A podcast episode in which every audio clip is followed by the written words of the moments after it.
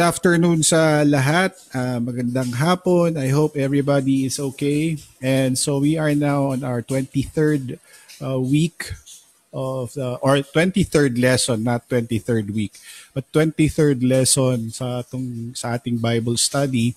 And our text this afternoon is uh, the parable of the laborers in the vineyard. So, um, ang title is, Why is God Unfair? Or is he really unfair? Or is God unfair? Oh, so that is the question uh, that we will try to answer after we have studied the parable of the laborers in the vineyard. And uh, ang lesson natin is really a lesson about the not about the economy of the Philippines, not about uh, standard labor practices, how we should engage in business, kung paano tayo magnegosyo, paano tayo magpasweldo. But think of the lesson this afternoon as uh, God's ways, uh, mga pamaagi, mga pamamaraan ng Diyos in the economy of salvation. So, and we will see how different God uh, thinks no in the economy of salvation. For man we think that oh, for para sa akin na ma-please ko ang Diyos dapat may gagawin ako ganito ang gawin ko.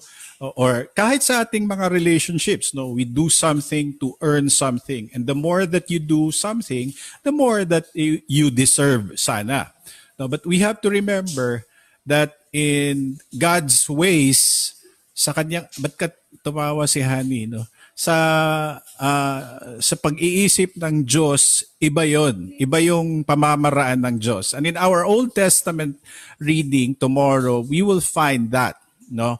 Because in the Old Testament it says, "My thoughts are not your thoughts." neither are your ways my ways declares the lord as the heavens are higher than the earth so are my ways higher than your ways and my thoughts are uh, and my thoughts than your thoughts. So that's Isaiah 55. So yun ang lesson, Old Testament lesson din sa 16th Sunday after Pentecost. And so that connects with the parable of the laborers in the vineyard. And so that's that's how Jesus, that's how the kingdom of God operates.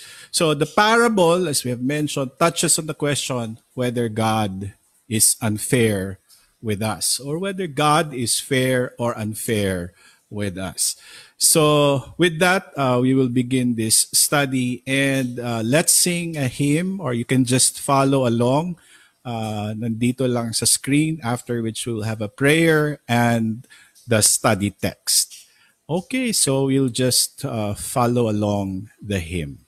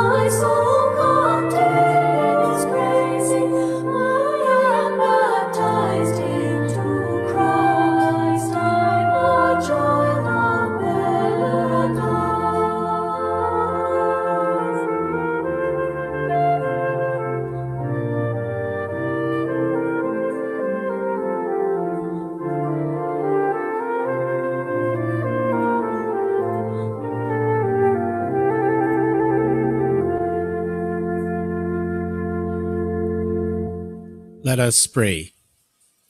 In the name of the Father, and of the Son, and of the Holy Spirit. Father in heaven, as we gather today for our Bible study, we thank you for the life that you have given us, for the work that was accomplished this past week, and for the guidance and care that you have given us. We now thank you for this time of fellowship.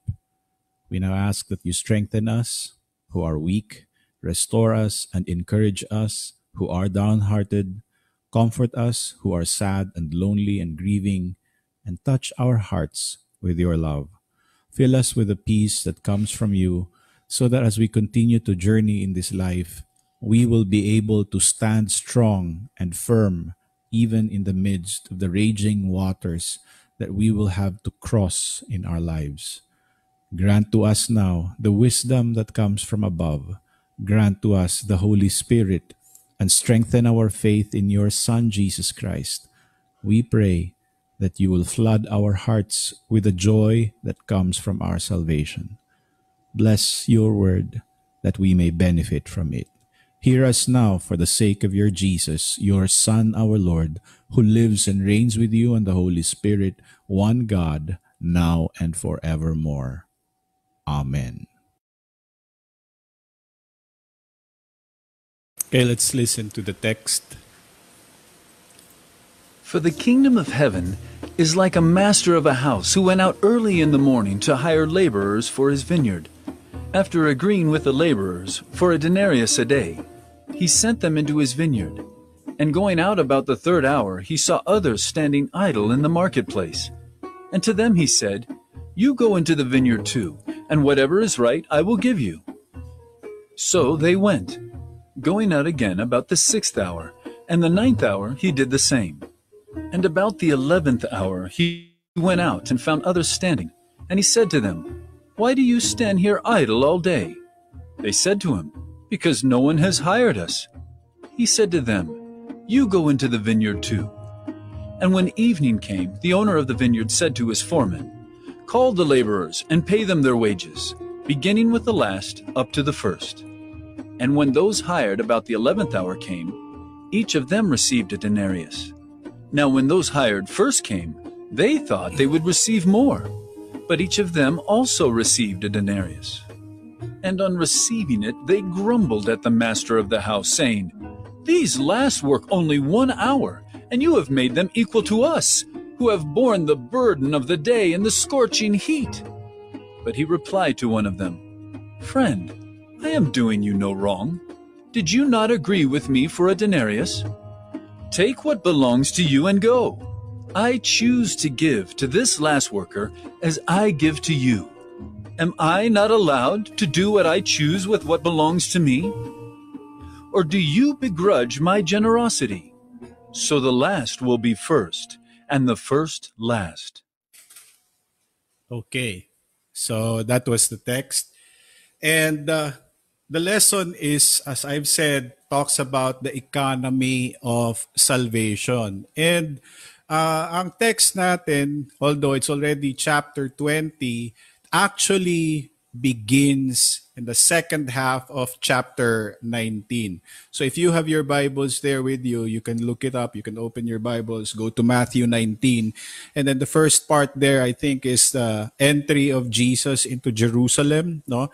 And then, uh, yan, patuloy yung pagtuturo ni Jesus. But uh, it actually begins, the whole story, the whole context um, of this lesson begins in uh, chapter 19, verse 30. So yun ang point of ano, parang demarcation line. Yun ang beginning and it will end on verses 16 of chapter 20. So yung 1930 sinabi, but many will be last who are first and first who are last. And then in Matthew 20, Jesus repeats it. No? So the last will be first and the first last. So yun ang sinasabi natin na this is a bookend uh, to that particular uh, section. And it marks the beginning and the end of the parable. And uh, napaloob din dyan, nasa loob din ng section na yan, uh, ang ang mga verses na pwedeng tumulong sa atin na mas maintindihan natin ano ba ibig sabihin ng parable of the laborers in the vineyard. Ano bang tinuturo dito sa atin? So you cannot just take it as yung parable lang, you have to take the other passages as well. So the story begins in Matthew 19:16 to 22, okay? So diyan nagsimula na lumapit yung isang mayaman na you know, a young man came to Jesus, and this is a popular story in the Bible, and you're also familiar with this, no? Lumapit ang isang uh, mayaman na bata o young adult and asked Jesus, oh, good teacher, ano ba dapat kong gawin no so that I may have eternal life that I may inherit eternal life no kay Mark sinabi that I may inherit eternal life. Dito kay Matthew, sinabi lang na that I may have eternal life. So, I think we're familiar with the story. Sinabi ni Jesus sa kanya na, okay, so ganitong gawin mo. Do this, do this. And sabi niya, yeah, ginawa ko na yung mga commandments. I've done this, I've done that. And then, uh, finally, sinabi ni Jesus, go and sell all your possessions at ipamigay mo ito sa lahat ng mga mahihirap no like sa panahon natin punta ka sa Baseco sa Tondo pamigay mo lahat ng kayamanan mo lahat ng extra eh, hindi ka extra lahat no? Uh, sa mga mahihirap and then come follow me. And we know the outcome of the story. The young man went away uh, malungkot because he had many possessions. So from this story uh, the rich young man was denied blessings.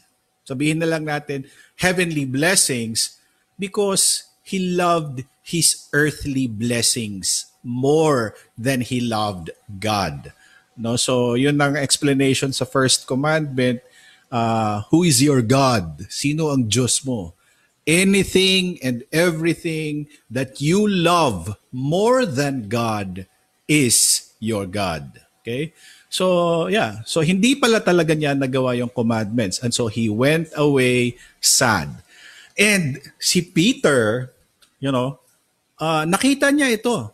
He's looking at the interaction, the discussion, nakinig siya. Eh, how about us? No? Yung young man, pabayaan na yun. Hindi naman siya, ano eh, hindi naman niya iniwan ang lahat. Hindi naman niya uh, iniwan yung kayamanan niya, yung trabaho niya. But how about us, the disciples? You must understand, when the disciples were called, no, iniwan nila lahat. Their families, no, um, they have already given up everything to follow Jesus. Okay? So, ang tanong ni Peter, and again, Dai, No, Irene, nandito na naman si Peter. So nag, nag-iisip na naman sila, ah, siya. No? Uh, what will our rewards be? At kumbaga, yung, yung phrasing niya, what uh, what then shall we have? No, I think that is what is uh, written in the Gospel of Matthew. Pero ang tanong niya, ano bang rewards namin? Iniwan namin lahat. And he, again, he speaks for and in behalf of the uh, the rest of the disciples. And then anong sagot ni Jesus? Uh, he will not be disappointed, no? Sabi ni Jesus, the disciples will sit on 12 thrones and judge the 12 tribes of Israel. Okay? So nandyan yan sa Matthew 19:28. Okay, that 12 disciples will sit on 12 thrones. Hindi kasali si Judas ha. Ano yun, Pastor? Bakit 12 pa rin? Well, uh, hindi natin alam kung si Matthias or si Paul. But that's beside the point. The point is, the disciples will be rewarded generously. Okay? So sabi na ni Jesus, you will sit on 12 thrones in the heavenly realm. Uh, but remember this ha, sinabi ni Jesus dito sa Matthew 19:28 na silang lahat they will sit on thrones But later on in chapter 21 or I think 22 or uh, yeah, 21 yata, si James at si John inulit nila yung request na pwede bang umupo kami sa left and right na trono mo? Uh, not listening, no?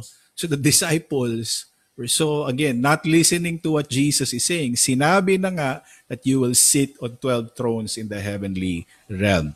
But also the rewards or the gifts that come from God will not be limited to the 12 disciples. Okay? Hindi lang ito para sa mga disciples. It will also be extended to other people. No? In chapter 19:29 sinabi ni Jesus, everyone who has left their houses, or brothers or sisters or father or mother or wife or children or lands for my name's sake will receive 100 times more and will also inherit eternal life. So, okay, merong rewards.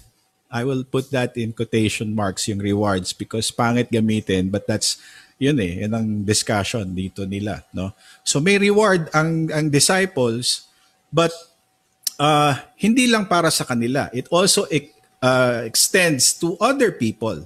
And of course, nandiyan pumasok na naman sa isipan nila yung pride ng tao. Ba, eh, kami ang nauna eh. Tapos may kahati pala kami, no? Sa reward na ibinibigay ng Diyos. And we can hear that uh, yung promise ni Jesus as as a wonderful thing. Kasi tayo, we would really appreciate it because wala naman si Jesus na ngayon, nasa langit na. And uh, tayo, you know, we are not like the disciples or the apostles. Uh, I have not established any congregations. I have not done this. I have not done that, no? So, pero sinabi ni Jesus, kasali pa rin tayo, no? the poor, the powerless, those who are weak in the kingdom of God. Sandali. Bakit mo nasabi yan, Pastor? Remember last week? No? The greatest in the kingdom of God. So connected pa rin lahat yan. So, uh, ang rewards, they are not really rewards. Na ang reward kasi pinaghihirapan mo, do this and you will be rewarded. Kung wala kang ginawa, you will not get the uh, you will not get the reward. It's actually the gift of God. The grace of God extends to all people. And um, yung question ni Peter, what then shall we have? Or what will our rewards be? Ito ay nagpapakita na ng clue sa atin kung ano yung meron sa puso niya. What was in the heart of Peter?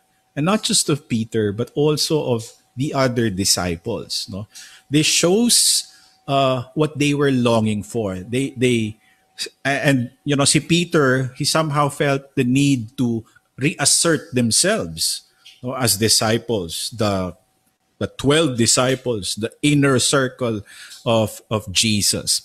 And this is again no, the, the pride of man. This shows their ambition.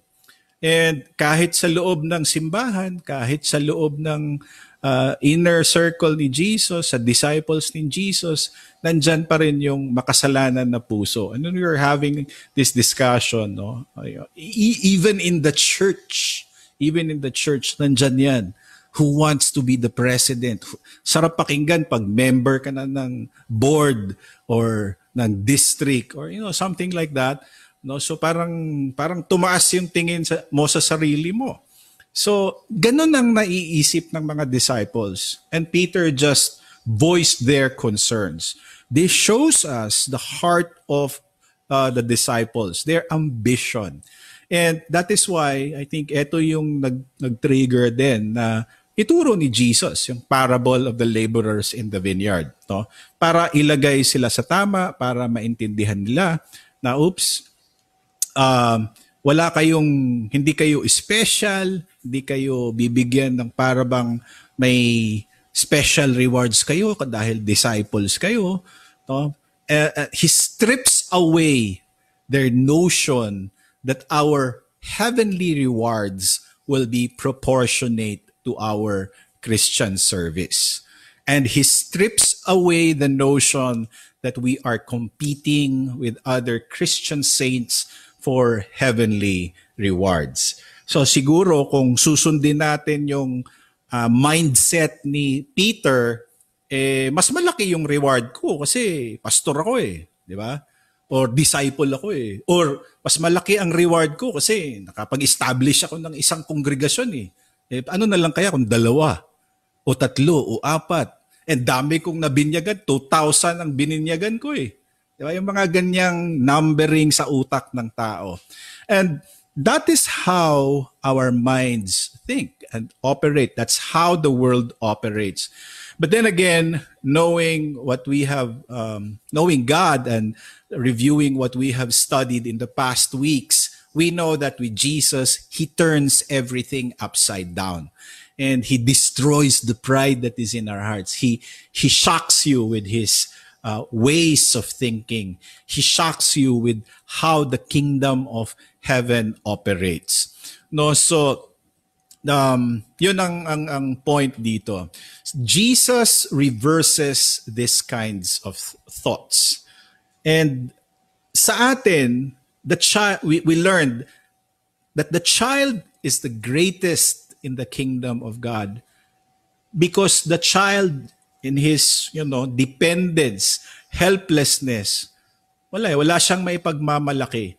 Just depends on his or her parents. No yung mga bata naka helpless eh. Kung wala yung mga magulang anong mangyayari sa kanila? So, ginamit nga ni Jesus yun na illustration to remind us that we are nothing. We are helpless without God.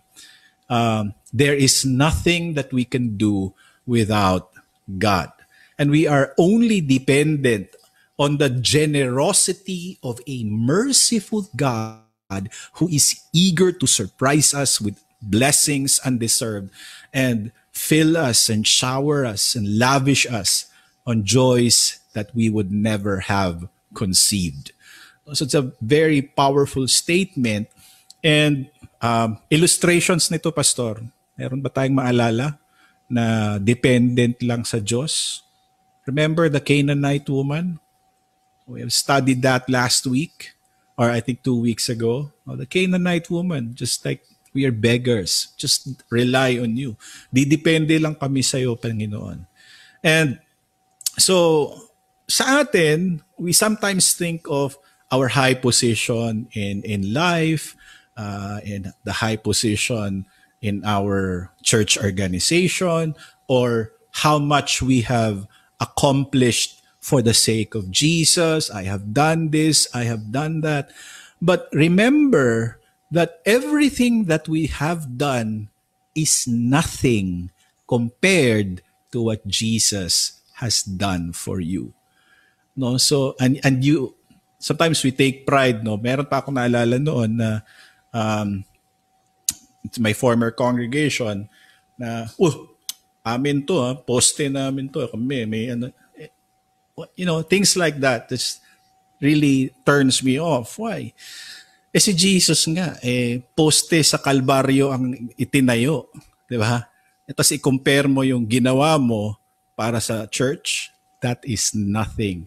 And so, again, here, the disciples are going to be put in their proper place. We think we deserve something more. No? We think that, hey, I, I am entitled to these things, Jesus. I have done this for you. No? Do you think that you have more rewards because you have served longer in the church? Do you have a reason to be uh, proud about your achievements? If so, Jesus will bring you down back to earth, okay, to remind you, to humble you. And Jesus said, uh, this is actually a warning, no? Uh, Jesus warns, so the last will be first, and the first will be last. So Peter, who had left everything to follow Jesus, must uh, have heard this parable with frustration. Okay, naintindihan niya ito eh. No? Klarong-klaro. And all the pas- uh, parables that we have learned, you know, beginning yung parable of the buried treasure, everything, no, lahat ng napag-aralan natin ng mga parable, what, what is the common thing? It, hindi yun sumusunod sa conventional thinking natin, ano? It doesn't follow the ways of the world. So that's the sense of the parable. And that is why um, when Jesus was telling them about the parable of the laborers in the vineyard, this must have offended Peter so much. No? Yung sense of uh, fairness, yung uh, sense of justice na dapat ganito ang sa akin. Ito, deserve ako. Di ba? Ganyan pa mga expression. Kikita natin sa Facebook o sa ano pang mga platform. Deserving ka. Okay, this is what I deserve. And so Jesus teaches them about the parable. And the first verse tells us, For the kingdom of heaven is like a master of a house who went out early in the morning to hire laborers for his vineyard. Okay? Landowner mismo, yung, well, dito, Lord, master of the house, landowner, interchangeable. No? Iisa lang yon. And ang landowner daw, maagang maaga, naghanap ng mga trabahador para sa kanyang uh, uh, vineyard, sa grape farm niya. So, eto pa lang makikita na natin, if the parable uh, talks about the kingdom of heaven kasi sabi diyan for the kingdom of heaven is like a master of a house. So dito the master of the house is who? It is God. And siya mismo hindi niya hindi siya nag-hire ng mga ano niya uh, recruitment staff to go into the different places to hire people. Siya mismo ang pumunta. Uh, even though he was a wealthy man, even though he's a manager, he comes into the marketplace na dapat hindi siya nakikita. Mayaman siya. Would you, ano, uh, pag nag-apply kayo sa BPI, no, tapos may, si Ayala ba mag interview sa inyo? Hindi. Dadaan kayo sa napakaraming mga, you understand that. So here, it is the landowner who personally goes to, uh, to uh, not establish, but to hire uh, laborers in the vineyard. No? So that's one element na makita natin. And so it's good na maalala natin that this is not just any ordinary story, but this is a story about the kingdom of heaven and the rule and operation of God's grace. And the house lord, of course, that is God. So nandyan yan makikita natin sa uh, sa story. And yung vineyard, pa nandyan na, no? The vineyard here is is the church. The church on earth where the work of his grace appears. Okay? So the master is the one that goes into the marketplace, he hires people, hire lang ang ginamit dito, okay? Parang the idea na babayaran ka. Pero actually, in the spiritual realm, you are not hired.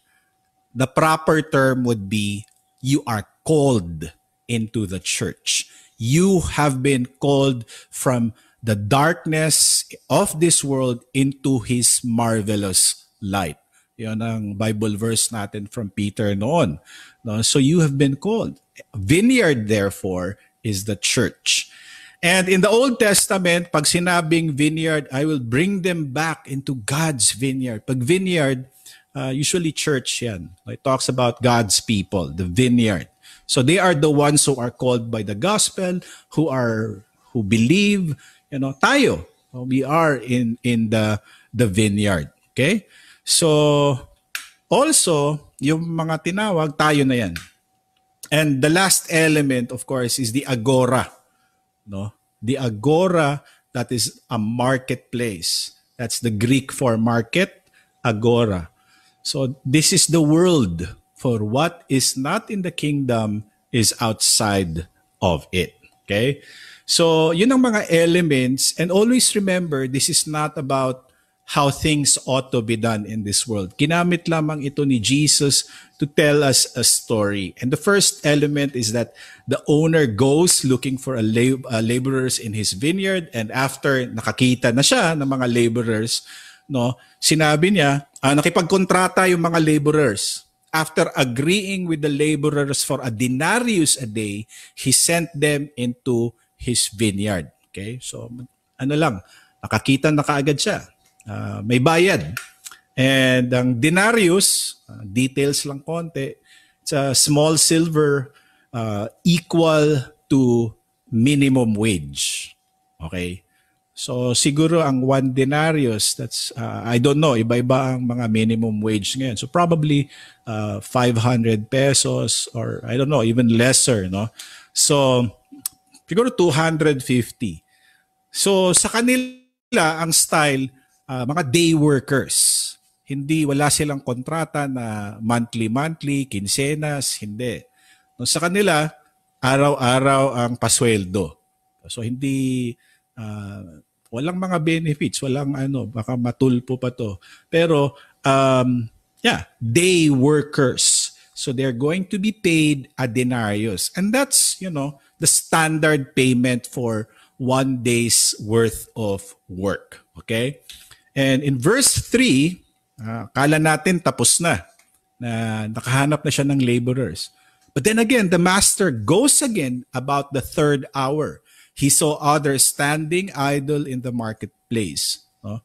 So, alas 9 ng umaga, um, by the way, explain ko lang konti, no? Uh, yung, yung the day for the Jewish people begins at sundown. Okay? Sa atin, the new day begins 12 midnight. Okay? So pag 12.01 mamayang gabi, eh, Sunday na yon. Okay? Yun ang start ng bagong araw natin. Sa mga Hudyo, their day starts at 6 in the evening.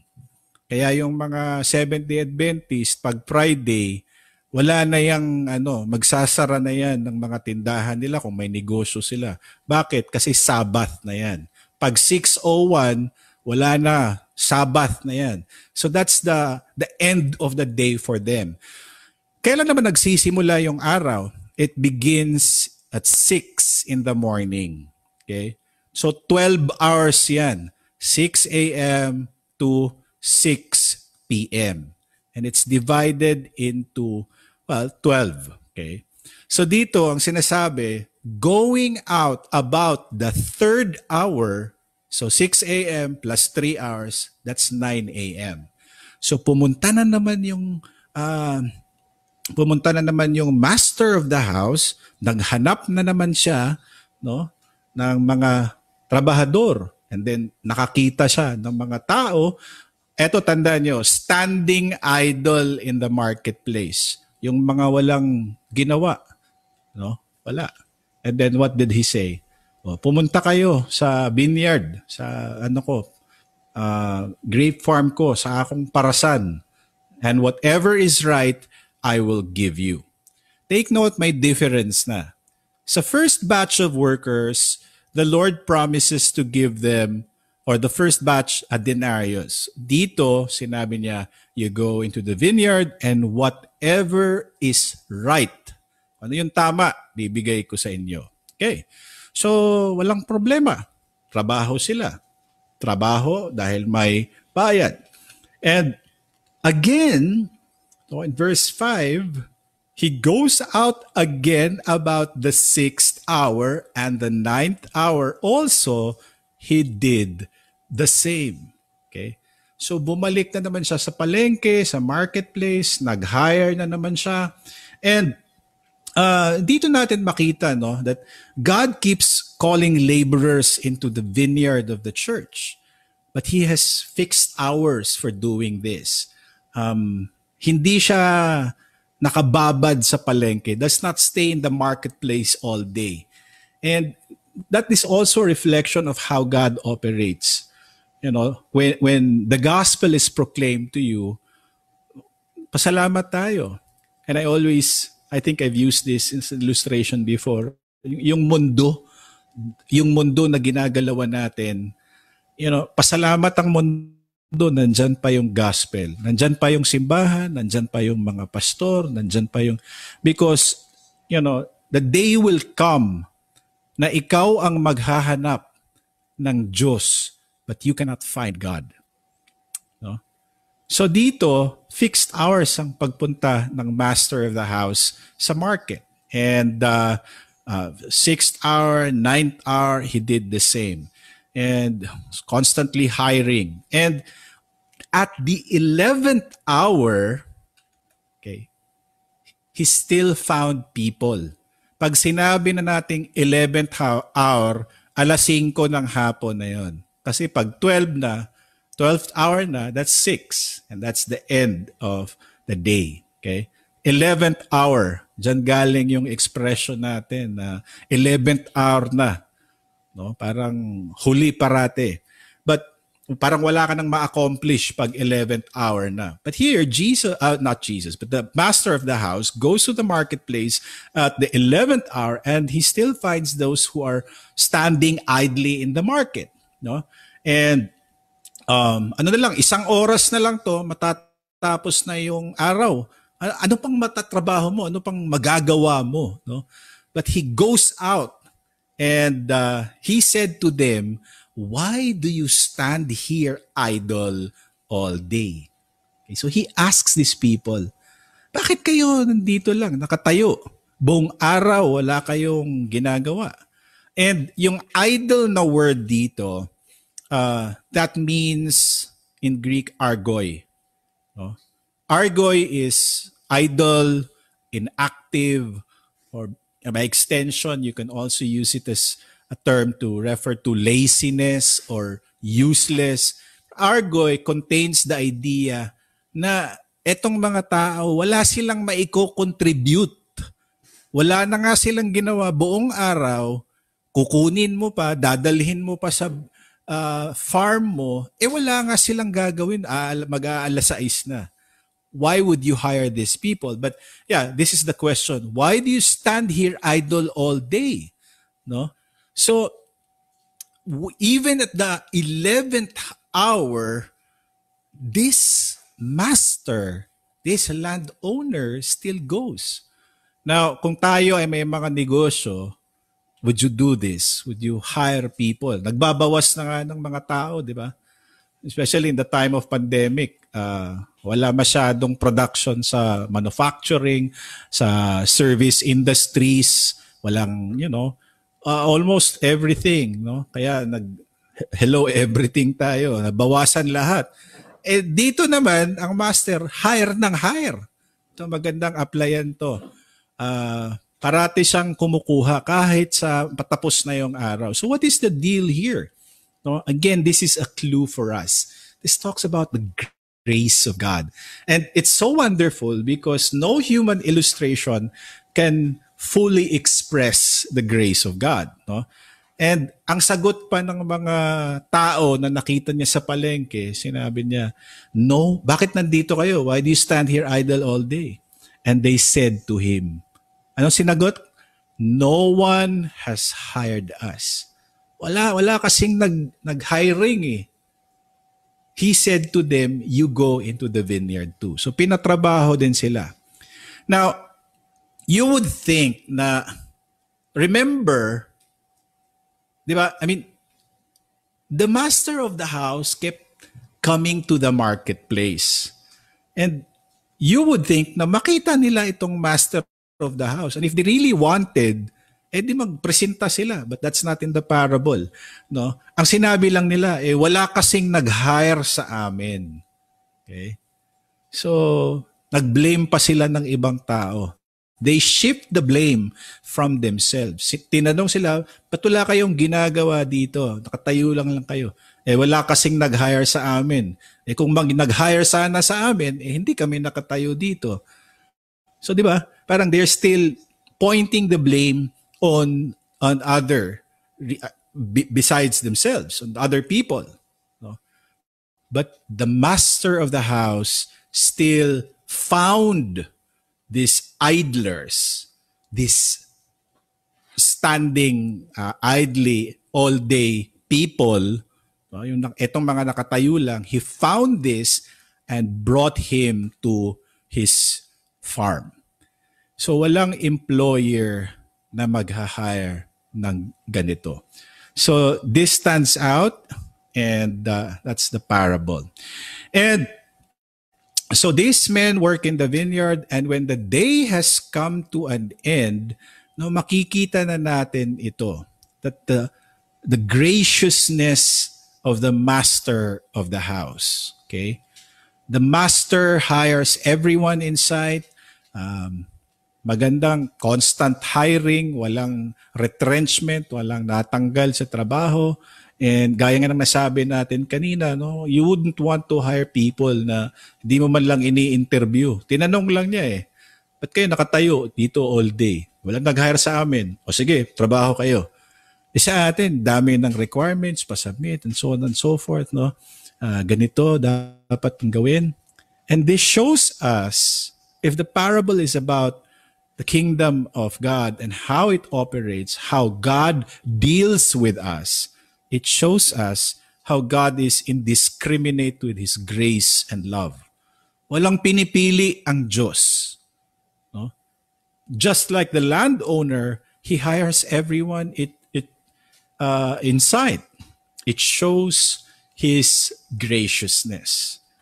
But sadly, the story does not end here. Okay? maganda na sana na nakita natin na napakabuti ng master of the house.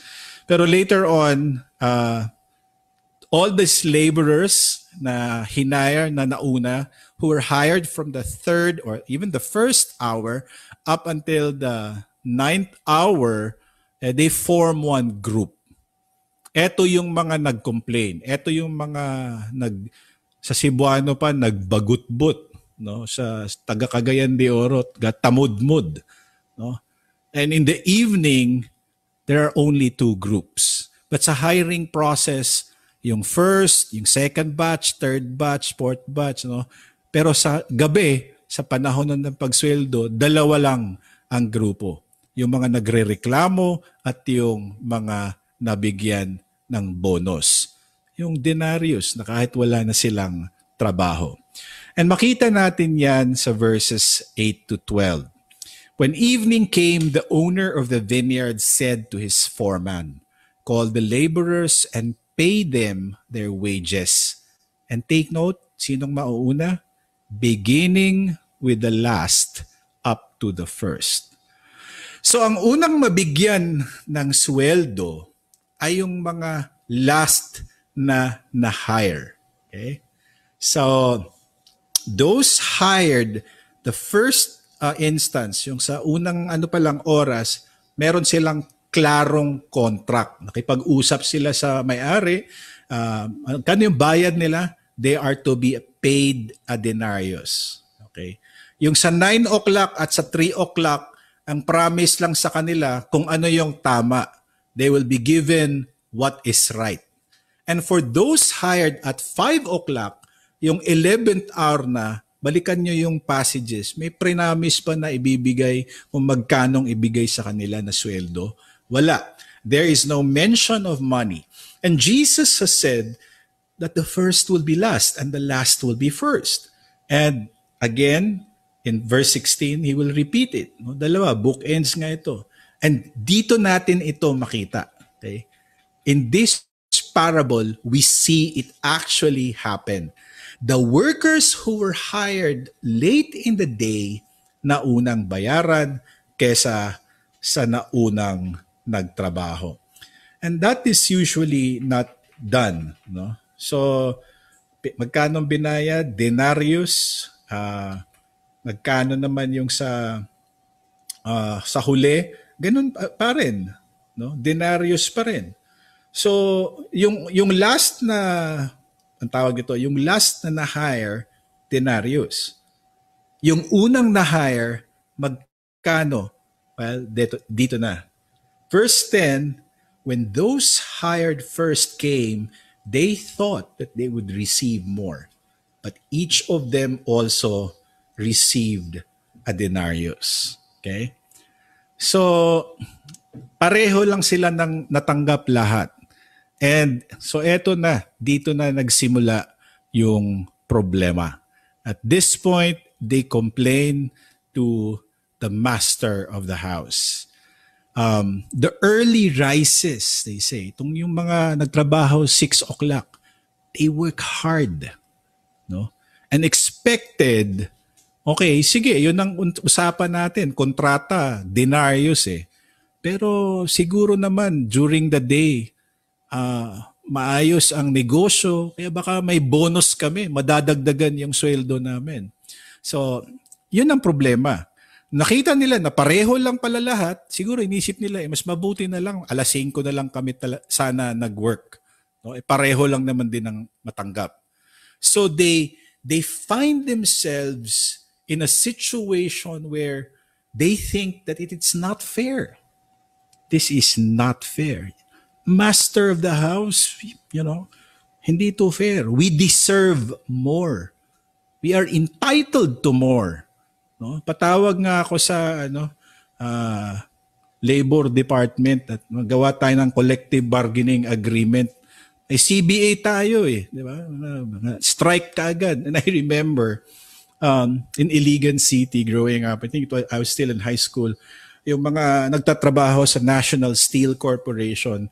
No, kahit security guard lang sa National Steel Corporation noon, grabe, laki ng bahay, ang dada, ang maraming sasakyan, no, laki ng sweldo nila, but they were still not content. No? And in the end, I don't know the exact ano, details of why NSC went bankrupt. No? Pero in the end, ano nangyari? Nawala lahat. Rally ng rally, strike ng strike. You know, pero lalaki ng mga bahay, daming mga sasakyan. Ito, security guard lang. Sinong nag-train pa sa kanila? Mga presidential security guard sa Malacanang ang ano nila, handler. So ganun ka ano. And and so similar, similar dito sa mga workers. No? We deserve more. This is not fair and they were grumbling, they were complaining and yung complaining dito, uh, ang ano niya, grumbled, uh, gugutso. No? Gugutso. Yan, si Mr. Grumble yan, yung picture dyan sa slide natin. They murmur, istorya ba? Yung mga istorya-istorya, yung na, mga kwento-kwento, dapat ganito, dapat ganito. So, they, they were sowing seeds of uh, yung hindi makontento, no? So, complaints, reklamo, instead of just being thankful, they complain. And why do they complain? Sa tingin nyo? Because they think they deserve more. No? That's how the world operates. If you have more responsibilities, if if you know senior ka o seniority, 'di ba? Sa LCP seniority eh. Uh, what do you, what do I mean by that? Eh, ewan ko lang kung ganyan pa rin ngayon pero dati seniority. The longer that you are employed by by LCP, mas mataas yung sweldo mo. Kaya nung ako'y pumasok sa seminary, ang um, I mean I, I'm just using this as an illustration, no? I'm not complaining. But it's just funny because yung sweldo ng uh, caretaker ng seminary, eh mas malaki pa sa sweldo ko na professor sa seminary. And uh, yeah, so ganon, di ba? Seniority. So if you do more, you're there longer, edi mas malaki yung sweldo mo. But they complain. And what does the Lord of the house do? Anong sinabi? No? Friend, am I doing I, I am doing you no wrong. Didn't you agree with me for a denarius? Okay? Sinabi niya, friend. Pero may ano to eh, may kasamang you know, tinik, friend. You know? Hindi naman niya sinawag na kayo napaka-ingrato nyo. Tinawag pa rin ng master of the house uh, yung nauna na friend am I do uh, I I am doing you no wrong. Niloko ba sila sa tingin nyo? Niloko ba sila ng may-ari? Yes or no? Ano lang ga?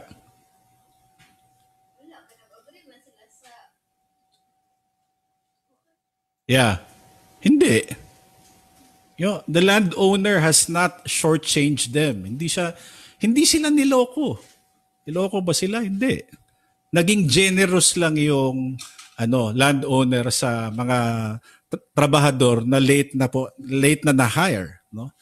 So, yung generosity niya to the latecomers has caused envy in the hearts of those who were hired first.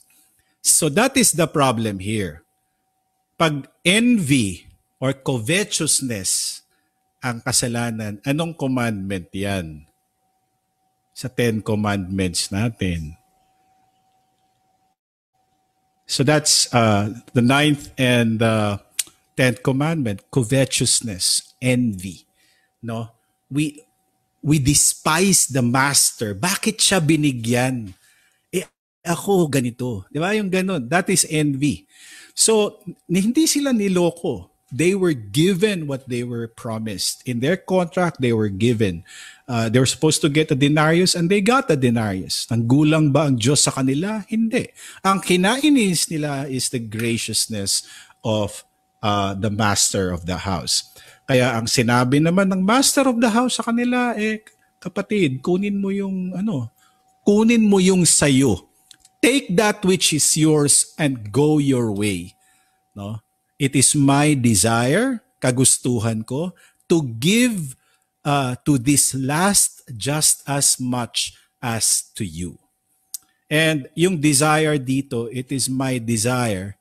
Ito sa Greek telo. And telo is the will. No? Will.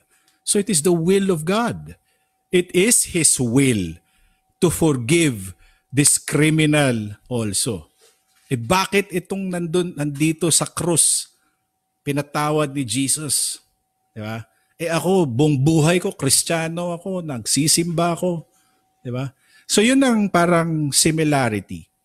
So, um, sa atin lang kasi ang lesson ang nakikita natin is that the world operates with you know like the understanding na okay you get what you deserve kunin mo kung ano yung deserve mo and be gone And the master of the house actually passes no judgment on the person.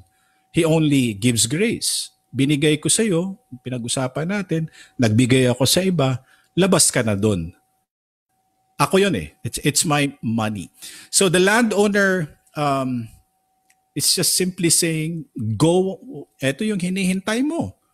No? So kunin mo. That is what you only wanted tapos ngayon gusto mo pang kunin yung iba. So just just take your money and be gone. And si Martin Luther, sinabi niya in his sermon, in the Septuagesima sermon, using this text, text, sinabi ni Luther that there are people who work in the church and think about think only about what they can get from the church. Luther said these people will get what they deserve. In Matthew 6, sinabi ni Jesus that they are like the hypocrites who will get their reward in full. And if you work in the church only for the sake of money, eh mag-artista ka na lang, mas maraming pera doon. If you work in the church uh, na gusto mong yumaman, eh magnegosyo ka. Diba? Yun yun ang point doon eh. So when, we are in the church, this is not this hindi ito ano eh. Hindi ito yung dog eat dog world. Hindi ito yung katulad sa mundo na dapat ganito, dapat ganito, mas mataas ako, mababa ka, ganito. Eh, hindi, that's not how how the kingdom of heaven operates. And you know, Luther said they will get what they deserve. Those who will learn nothing about grace in the church, even when they are working in the church, will finally be left without grace. Hindi ko na nailagay dito yung quote ni Luther, no? Uh, sabi ni Luther, ang hindi daw makakakita kung ano ang simbahan, kung what, what does the church mean? What is, ano bang business ng church? Is it all about this or is it about the grace of God? Sabi ni Luther, kung hindi mo naintindihan yan, then you will not be able to get grace. Then ikaw mismo mawawalan ng grace. Why? because you only think of the ways of this world. Okay? Kaya nga sinabi ni Jesus, Seek ye first the kingdom of God, and all of these things shall be added unto you. So sa atin, I will seek God so that I can have all of these things added to me. Ang iniisip nga natin, yung added na kaagad, di ba? So why not just seek the kingdom things? So another thing na sinabi ng landowner, Is it not lawful for me? Wala ba akong karapatan na ibigay yung kayamanan ko to do what I want with what I own? Or, eto maganda dito, yung envy dito is, is your eye evil because I am good? You know, our eyes can sometimes be evil because when we look at other people, when they are prospering, no, maayos yung ano, ano in the realm of the temporal things, no? Ito, ano ah, sa temporal lang. Pag nakita natin yung kapitbahay natin na nag-umaasenso, are, are we sincerely happy for them? It's like, oh, ano yan eh. Dapat ako din. Di ba? Yun ang envy. Okay? Not saying that we all have that, but we experience that. No? We have envy. Yung aso na malaki, may maliit na buto. Yung maliit na aso, may malaking buto. No? Is your eye evil because I am good? And these two questions of the master actually go to the heart of the parable. No? The answers are obvious to this ano question. Uh, di ba pwede na gawin ko kung anong gagawin ko sa pera ko? like may nakita ako sa ano isang senador na napakayaman bilyonaryo hindi niya nakaw yun pinagtrabahuan niya no tapos may nag-question pa sa kanya na bakit ganito ganito ganitong ginagawa mo sa pera Ba't mo pakikialaman yung pera niya? Pera niya yun eh. Siguro nainggit ka lang but wala kang bisikleta na pinost ng asawa niya. Parang ganun. Di ba? So maraming mga inggitero sa mundo. So that is envy. And the second question is your eye evil because I am good? Well, the answer is obvious. You know, their eyes were evil. They were thinking, the workers, the first hour workers were thinking of, you know, uh, worldly rules. But the landowner was playing by the kingdom rules. And was he fair? Yes, he was fair.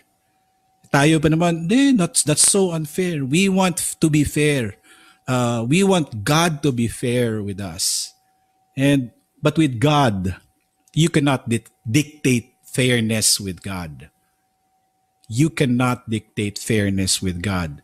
Those who think that God should be fair have no understanding of grace. Kaya ito tandaan natin. If you want God to be fair with us, we do not understand grace. Why? If we want fairness from God, we would all die. Patay tayong lahat. No? If God is fair. Okay? But this is a parable about grace. Okay, let's pause here for a while. So that's uh ano no. Do you have questions? Do you have comments? Anybody? So far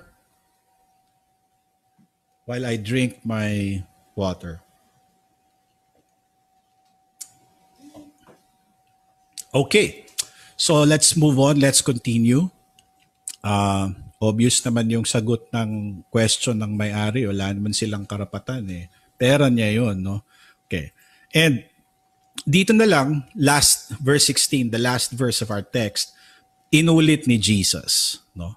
After the parable, he says, So the last will be first, and the first will be last. So this is the end of the parable. And Jesus repeats what he said first in chapter 19 verse 30. And ang thesis, no, ang thesis ng parable is ito yung 2016 at saka 1930, yung chapter 19 verse 30 and ma- uh, chapter 20 verse 16. Ito nga yung thesis, the first will be last and the last will uh, and the first last. So the last will be first and the first last. Okay? So, yun ang pinaka main point. And again, katulad ito sa who is greatest in the kingdom of God. No? And then we find that the greatest is actually those who are the weakest. No? The helpless, the little children, not the strongest. Again, this is the grand reversal of things. The warning here is that if we think na base sa ating mga nagawa by our doings, we earn what we get from God or we earn eternal life or pagdating natin sa langit, mas maraming aircon ang kwarto natin kasi ganitong ginawa ko, ganitong ginawa ko, no? Because of our services to the church, then if that is our understanding, then we do not understand the grace of God then we become last and we lose on the graciousness of God.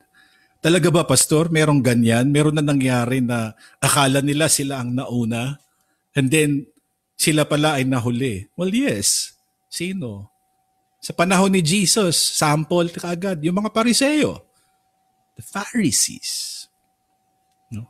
They thought that, oh, we, we are the children of Abraham and we've you know, ganitong ginawa namin, ito kami.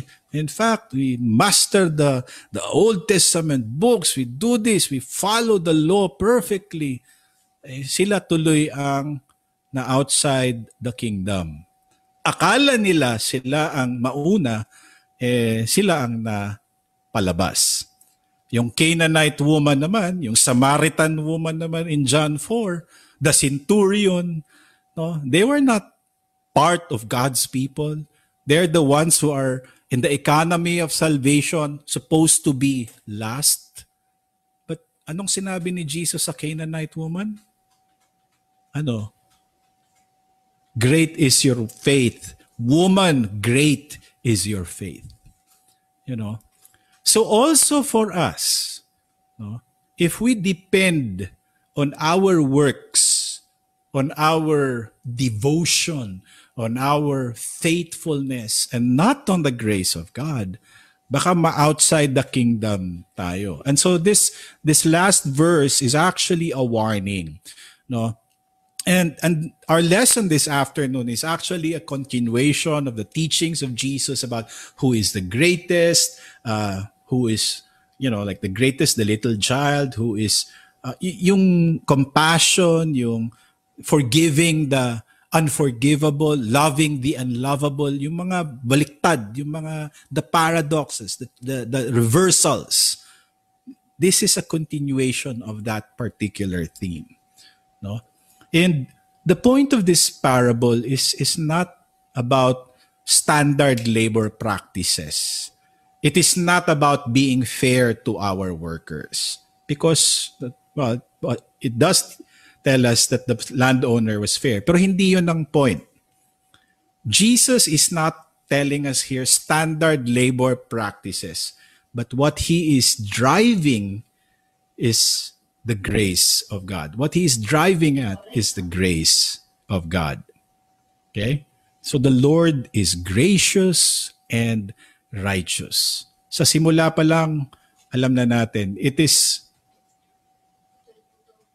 Oh, putol-putol. I'm sorry. Sabi ni Hane, putol. Can you still hear me?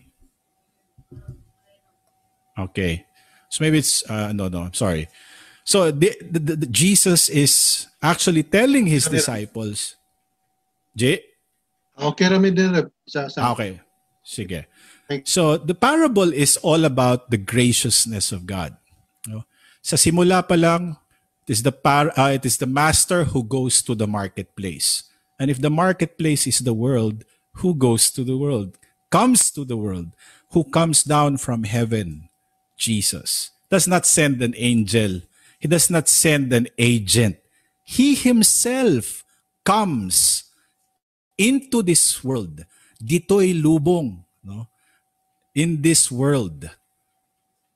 So, it is about the kingdom of heaven extending the graciousness of God. And the standards of this world are nothing compared to the standards of the kingdom of heaven. And uh, the first shall be last, the greatest is the least of all, the last shall be first. He finds those who are lost, even just one sheep, leaves the 99 no? at the risk of losing the 99. He is the greatest. He is number one, yet he humbles himself even to the point of death. He forgives the unforgivable. He loves the unlovable. And he calls even those who have done nothing in their lives. Okay? He calls them his children. And even, you know, more importantly, pati yung children, pati yung mga bata. Bakit? Yung mga bata, ano eh, ano, wala, wala eh. Wala silang may contribute. They cannot say, oh, ganitong ginawa ko, ganitong ginawa ko sa simbahan. O sacrifice. Ah, hindi, wala eh. And yet, God still calls the children his child. And so it's a beautiful story again about the grace of God. No?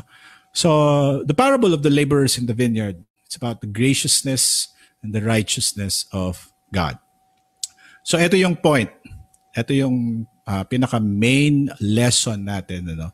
It stresses God's unmerited grace right, rather than any sense of earning God's favor. Grace, gracia, muchas gracias.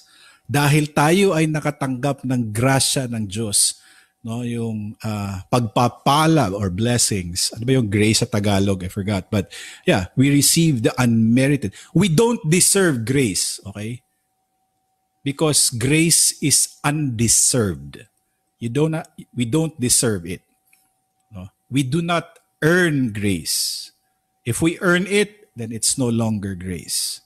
So and why do we get this Because yung sa verse 15 kanina, balikan nyo sa Bibles nyo, sinabi doon, because I am good or because I am generous. Generous. God is gracious. God is good. No? Sa Latin, tinatawag na the bonitas of God. The kindness shown to you. It is the goodness that explains uh, another story in the Bible no, na, that explains this well is the prodigal son. Actually, it is not the son who is prodigal. Alam niyo yung another meaning sa prodigal is extravagant. no? Yung grabe mag ano, mag-spend. So the prodigal in the Luke 15 story is not really the son, but the father. You know, who who gives everything to a son who has done what? Na nag-ubos ng kanyang inheritance. So, ito'y similar story. No? The landowner gives a denarius, sweldo para sa buong araw sa undeserving workers who just work probably 30 minutes. Or probably they were not even able to work. Nasa marketplace sila 5, pagdating nila sa farm, ana, tapos na. 'Di ba? So, this is again showing the graciousness of God. And in the kingdom of heaven, grace is the standard, not fairness. Okay. In this world, yeah, fairness, equality, justice, nandyan. Okay. And fairness and justice here. But in the in the spiritual realm, in our relationship with God, if we use the standards of the world, patay tayong lahat. Walang makakapasa. But in the kingdom of uh, uh, heaven, grace is the standard and not fairness. But the question for us is eto.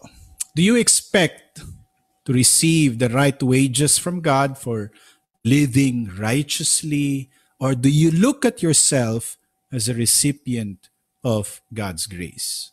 Okay. So do you think you deserve uh, all the you know spiritual blessings coming from God because mabait kayo na Christian eh. You join the Bible study every Saturday. You memorize the Bible verses from sa simula pa lang nung kayo yung mga bata. Super holy Christians tayo. Ganun ba? Can we claim that? Can we say that? And th- so therefore I deserve I deserve forgiveness, Lord. You, you know, you know, I've done this, I've done this. No, of course not. So, you know, and that is the malady point. If you're pastors and if you're students, then ito yung transition niyo. Ito yung malady point. Ang ibig sabihin ng malady point, uh, yung problem ng mga tao. Okay? So, let's say for example, eh pastor, una kami sa church. No? Ang aga-aga namin, naglinis kami. Tapos pagkain na, sa kainan, nahuli kami. Tapos yung kinain ng mga nahuli, pareho lang sa kinain. Ganon yun eh. No? So dapat kami na maagang maaga sa church ay dapat may special na ano sa term pa natin noon para sa pari. But of course, you know, that that's good. Okay lang 'yun. Hindi naman ano yan eh. But that in the spiritual realm, hindi pwede yan. Okay? In the kingdom of God, pareho ang lahat. The point is for us Christians is that we sometimes think that we deserve something more compared to other people. What do you deserve? What do I deserve? Dang, what do you think we, uh, do we deserve? What do we deserve? Um, Is that chili, ano, nga what, what do you think we deserve? We deserve to die Exactly. from our sins. but Yeah. God is gracious. Gusto, gusto nyo ng right wages? Do you expect to receive the right wage from God? What does Paul say? Say, the wages of sin is death. But the free gift of God is eternal life in Christ Jesus our Lord.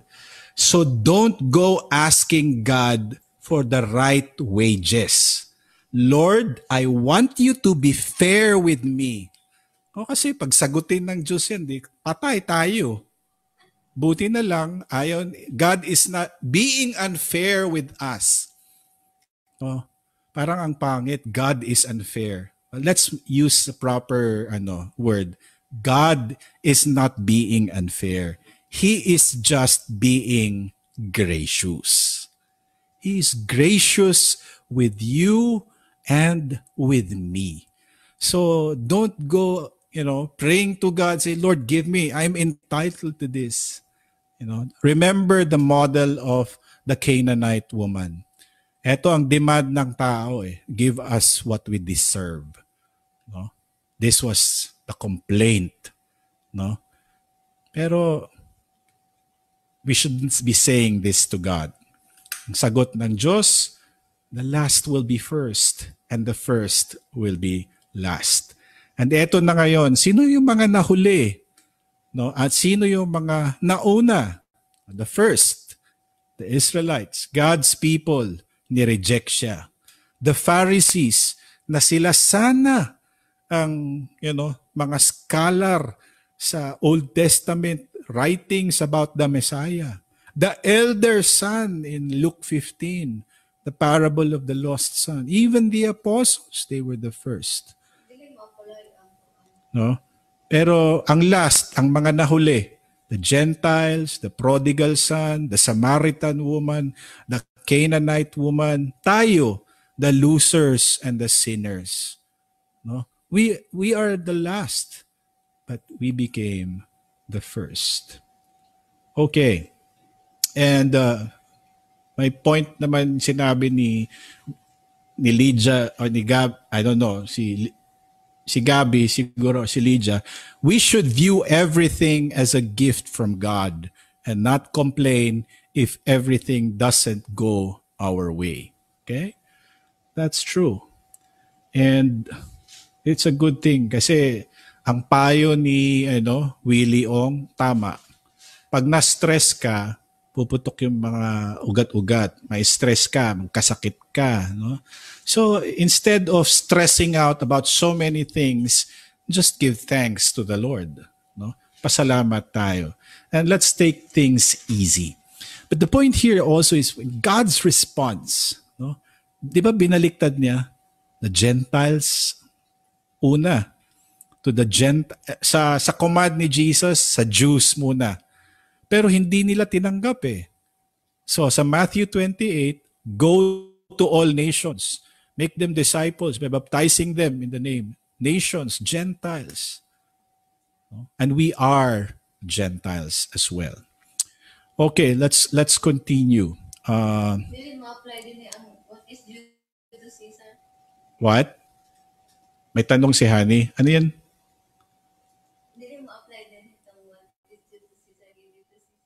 No, that's a different uh, context. So, si Hani nagtanong siya, ano ba yung pwede bang yung render to Caesar what belongs to Caesar. So, ibang ibang ano 'yon. Okay? So, but dito it's about God's graciousness. Okay? So, sino ba ang mga nahuli dito? Yung mga last na nauuna sa kingdom? The losers and the sinners. Si Mary Magdalene, who was a prostitute, who was um, uh, possessed by seven demons, became the follower of Jesus. No, sa sistema ng mga Pharisees, hindi katanggap-tanggap si Magdalena. Bakit? Ay nako, ano bang klaseng dapat ano? Ganito, 'di ba? So that's that's the thing. God uh, reverses uh, everything. Binabaliktad niya. And again, this is all about the mercy and the grace of God. Okay, next slide. Peter asked the question. Balikan natin yung tanong ni Peter. So, in the parable, ang tanong ni Peter noon, uh, ano ba yung makukuha namin? What then shall we have?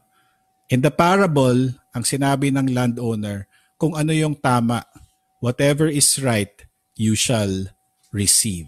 To give them what is right. Right, I'm sorry. And what is right here is based on the compassion of God. What is right is based not on our demands, not what we think we deserve, but what is right here is based on the righteousness of God. Okay? So, ang right pala dito, yung term or yung Greek word is uh, dikaios. No? Konektado yan sa the righteousness that we have in Jesus Christ. Okay? So, whatever is right, whatever is right will be given to you. And what is given us? The righteousness that we have in our Lord Jesus Christ. And sa pangalawang tanong, is it not lawful for me to do what I want? Naalala niyo yung pangalawang tanong? May karapatan ba ako gawin kung anong gagawin ko sa pera ko? Or, you know, your eye is just evil. You know, when we bring it before God, we really cannot demand God or dictate God and say, God, uh, do not give them grace because they're bad people. Uh, God will forgive. God forgives. Oh, hindi natin pwedeng sabihin, God, can you give me more grace because I've done this? I've done no. So the problem is not with God. The problem is in our hearts. Instead of giving thanks, we grumble and complain. Okay, so in this parable, this is the end, by the way, no? In this parable, Jesus reminds us all that all we have is from God, that all the blessings of grace and eternal life are from God's generosity and not by our own doing. So, ang tanong ko for discussion, siguro mga 15 minutes or 10 minutes discussion lang or kung may questions kayo, what do you think? Is God unfair or is He unfair? Has God given you what you deserve? Is God fair or unfair? Do you want God to be unfair? Now, when I ask that question, yung unfair in the setup of God, okay? In the spiritual uh, realm. Lucille, what do you think? Uh, anybody? Wait, we have a new participant. I don't know. Uh, oh, si Carlton. Ton? Or Benji? Alright. Rev, ka- kaning imong question ba nga why why is God unfair? Or unsa ni? Mhm. Yeah. Makita makita. Oh, sorry. Na nakuan ko ganina nga. Siyempre, fair Ginoo biya. Yeah. Pero di ay ito rin. Sakto gid Rev nga pasalamat nga unfair ang Ginoo kay kung fair pa siya na wala tay kaluwasan. Exactly. No? So, we are dili Wala deserve, dili na to deserve ang Exactly. ang, ang salvation. Yeah. So, kaya pagka-unfair na na kanta, na save ta. His unfairness is the reason why we are saved.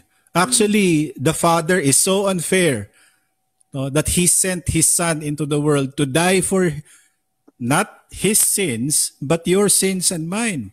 If there is one who can say God is unfair, it's Jesus. Jesus, of course. Yes. No? Si Jesus. Kaya nga lang, Why? Why would I die for the sins of Abel?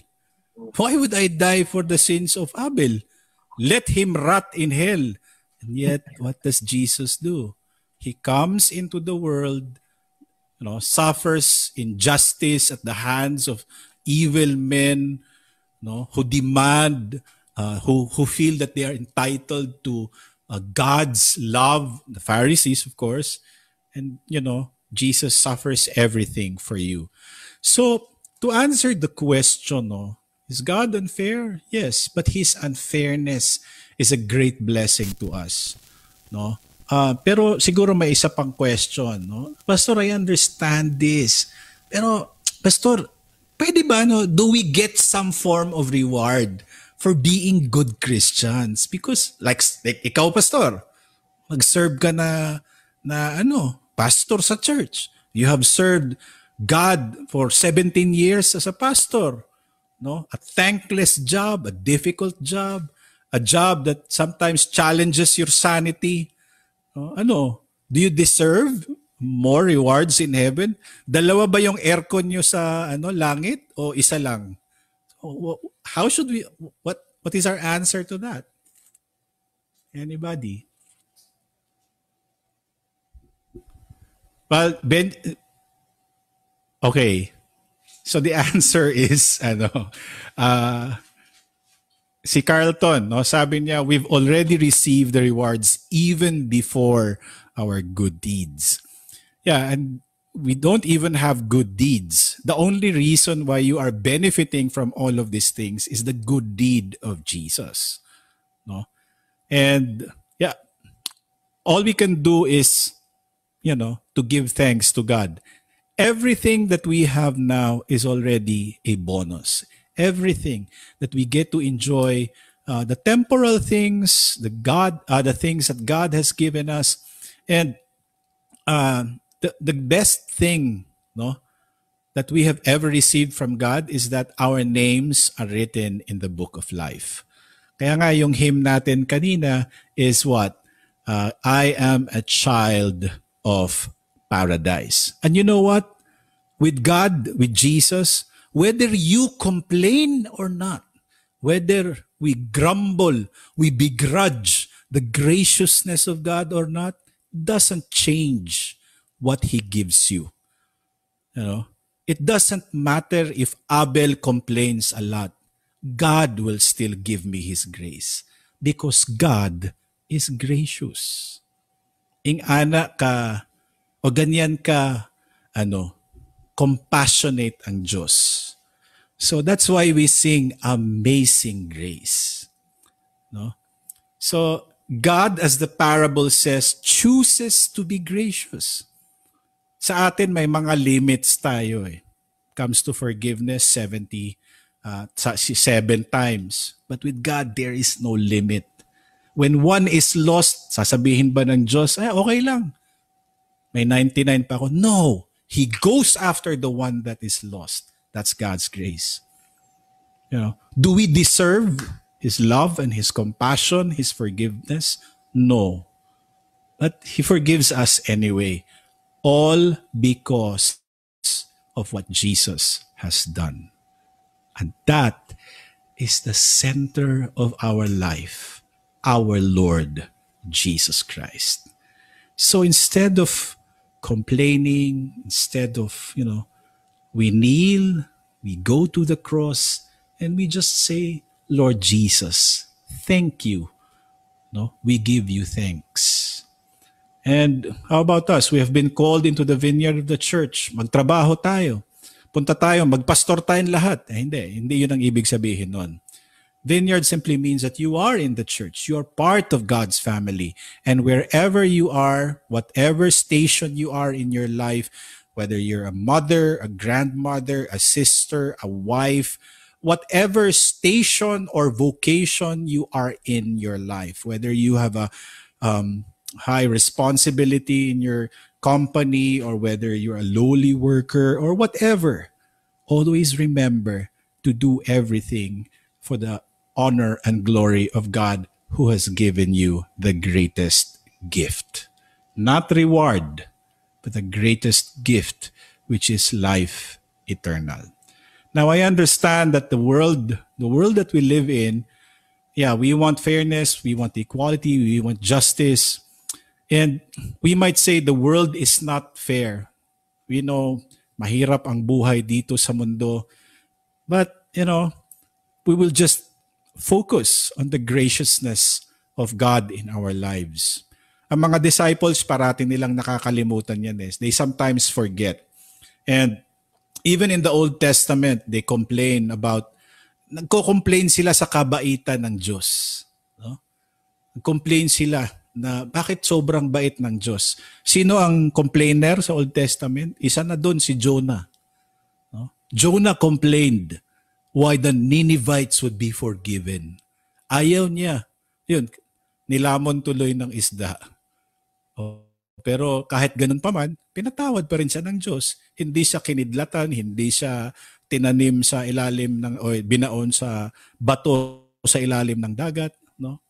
So, sino pa ang complainer? The elder brother in the parable of the lost son. Complain siya ng complain na bakit yung nawalang kapatid niya ang ano ang pinagpar na binigyan ng party eh siya napakabuti niya I work in the farm all day no eh sabi ng tatay niya everything that I have belongs to you so we might say You know, life is hard. God is unfair, but his unfairness is a blessing to us. And don't ever say, Pastor, I want what I deserve. Because if you're saying that, you really want the wages of sin. That is what we deserve. Okay? So, uh, Jesus, sa- sabi ko pa kanina, wala siyang complain, wala siyang excuses. Uh, he lived a perfect life for you. And tayo, we who have not loved Him with our whole heart, was loved and is loved by Jesus even now.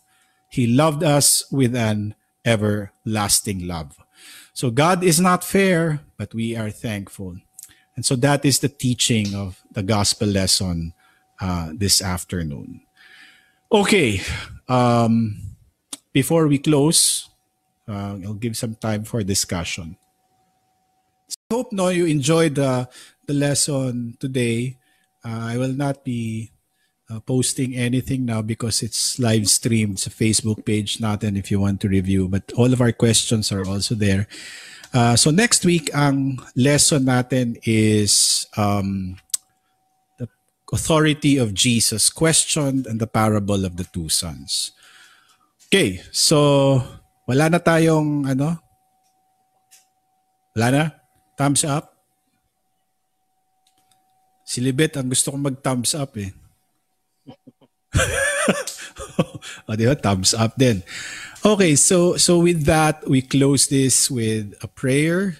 And uh, yeah, we first uh, follow the the offertory and then we will have the prayer. And by the way, in our prayers later, it will be a responsive prayer. But for now, we we bow our heads and we go to the Lord.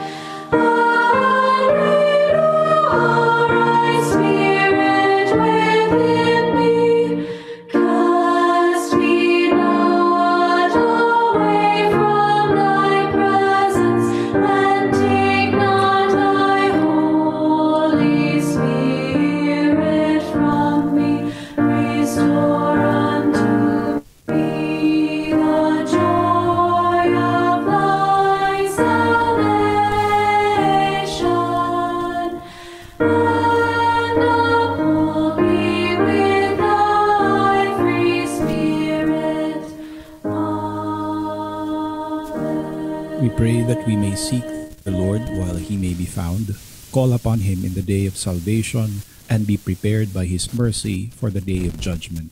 Let us pray to the Lord. Lord, have mercy. We pray that we may delight in the light of Christ and his salvation, and that sinners may find refuge in his mercy and comfort in his forgiveness. Let us pray to the Lord. Lord, have mercy that we may hear the voice of God speaking in His Word and be nurtured by faithful pastors who preach and teach this gospel. Let us pray to the Lord. Lord, have mercy that this word of life may be the foundation of our homes, that husband and wife may be united in this faith and hope, and that their children may hear and be nurtured in this word by faithful parents. Let us pray to the Lord.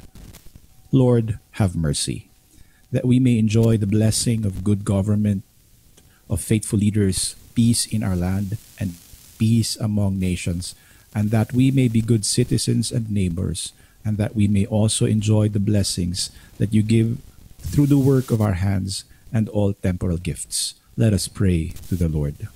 Lord, have mercy, that those who are sick may be healed, the troubled know peace, the grieving comforted, and the dying be delivered to everlasting life in Christ. And we now especially pray for our dear sister, Manang Lorena, as she continues to navigate the complexities surrounding the death of her husband, Kuya George. We pray for strength. We pray for peace and comfort. We also pray that you will never leave her and her family. Remind her of your promise that all things work for good to them that love you. Let us pray to the Lord. Lord, have mercy. Now, having heard his word, let us pray to the Lord and offer to him the petitions and supplications of our hearts, confident of his promise that he will hear us with mercy and love.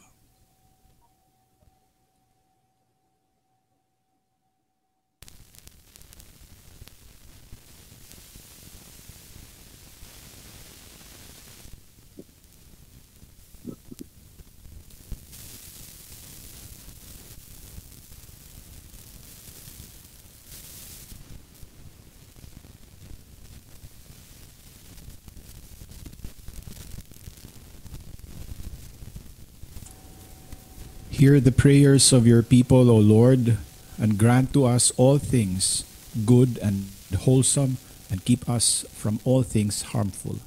Give us contentment, that trusting in your mercy, we may delight in your saving will, for the last are made first by your generosity and grace. And we pray this through Jesus Christ our Lord. Amen.